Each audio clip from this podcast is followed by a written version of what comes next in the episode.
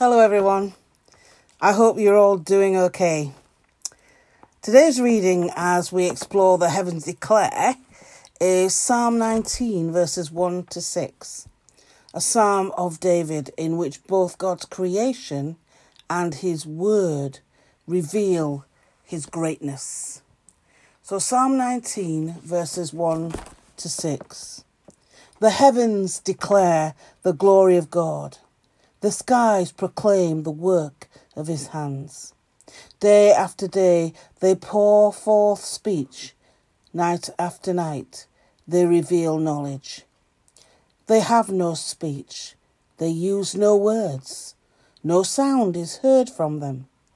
Yet their voice goes out into all the earth, their words to the ends of the world. In the heavens, God has pitched a tent for the sun. It is like a bridegroom coming out of his chamber, like a champion rejoicing to run his course. It rises at one end of the heavens and makes its circuit to the other. Nothing is deprived of its warmth. This is the word of the Lord. Thanks be to God. Well, Heather and Andrew,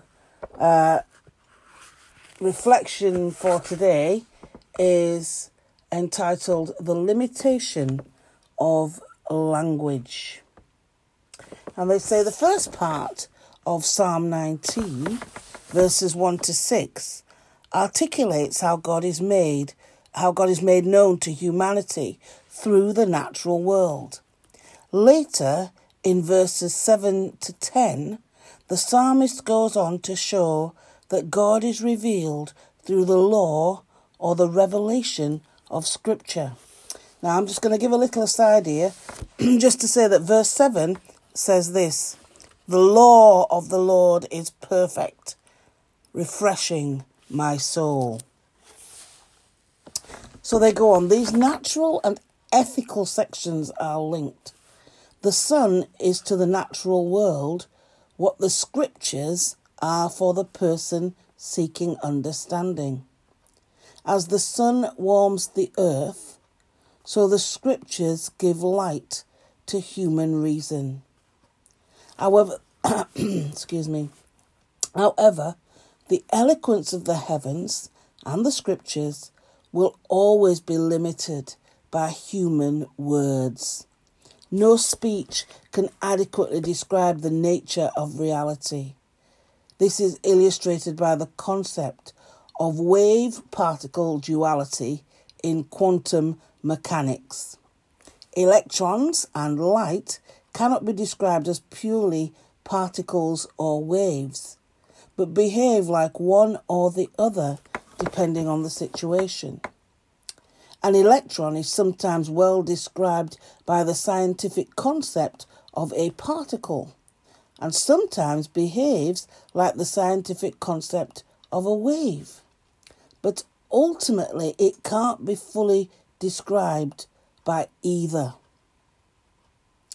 Similarly, we can describe God using many different metaphors: a rock of refuge, a mother hen, a sacrificial lamb.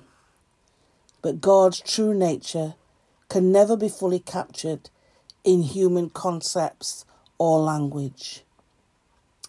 The Heisenberg uncertainty principle of quantum mechanics acknowledges a fundamental limit to how much we can know about reality.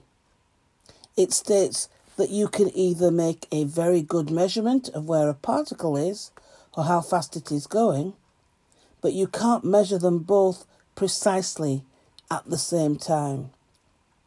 Both science and religion leave space for mystery. Amen. Amen. Well, you know, physics, science, that was never my strongest subject. But this week I'm learning that that's okay, and that it can be interesting, and that it can't surpass the magnitude or awesomeness of God, the Creator. So our thought for today is, what images would you use to describe God's energy of life in the resurrection? Oh no, I'm sorry, that's tomorrow's. Oh, well, you've got a bit of a heads up for tomorrow's. Today, as we reflect on the limitation of language, we are asked to take a moment to leave space for mystery today. And, of course, we are living in mysterious times. It's a mystery how this pandemic has zoomed into the world and is lingering for so long. But let's take a moment today to leave space for the mystery that we find in God's creation. That whatever our situation, there is beauty to be found. There is constancy to be found, which reminds us of the God who is constant, the God who never changes, the God who is with us, even in the midst of a storm. Which just reminds me of something I read today from C.H. Spurgeon, great Baptist preacher in the 19th century, I think, which I thought was really good. You can't beat a bit of Spurgeon, so I'm just going to, because I wrote it down, and it says, "The storm may rage, but all is well, for our captain is the governor of storms. And if he ordains the number 10, it can never rise to 11, nor should you desire that it shrink to 9. In other words, God is who he says he is. We can't add to him. We can't take away from him. He is who he is, even in the midst of uncertainty. He is our one true certainty. No one can take away the fact that we are heading towards him. And that when this time is over for us, it's only the beginning with our time with God." Okay, I didn't mean to diverge from the point, but I felt that was important to say. So let's take a moment to leave space for mystery today. Let us pray. Almighty God, you revealed yourself to Elijah in the sound of sheer silence. Grant to us both the desire to know you more deeply and the serenity to accept your mystery. Lord, in your mercy, hear our prayer. Magnificent and Holy One, we long to know you better. As we make our way in this world, we search for signs in the heavens and the earth that you are with us. Give us a glimpse of your glorious presence and show us your ways. May our lives ring out the marvellous message of your goodness, your mercy, and your love. Lord, in your mercy, hear our prayer. In our parish prayers today, we pray for the needs of our church.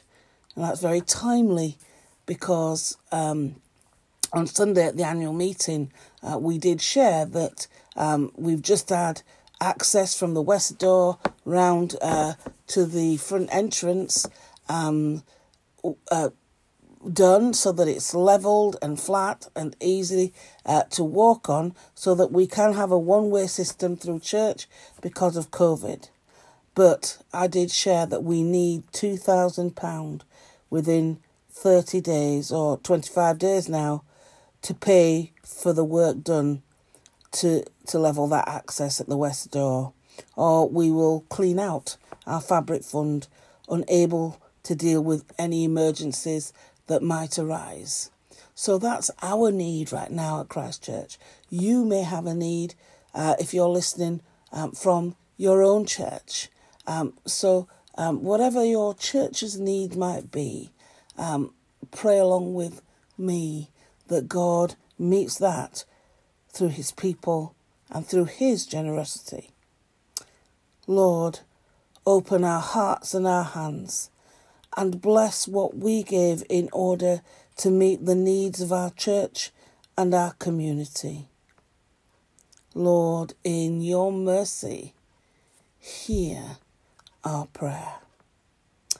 And if you are listening and think, oh, I can't get out, I can't get to church to help or whatever, and God is laying it on your heart, well then visit our website and click on the donation button if God so moves your heart and you can't get to church.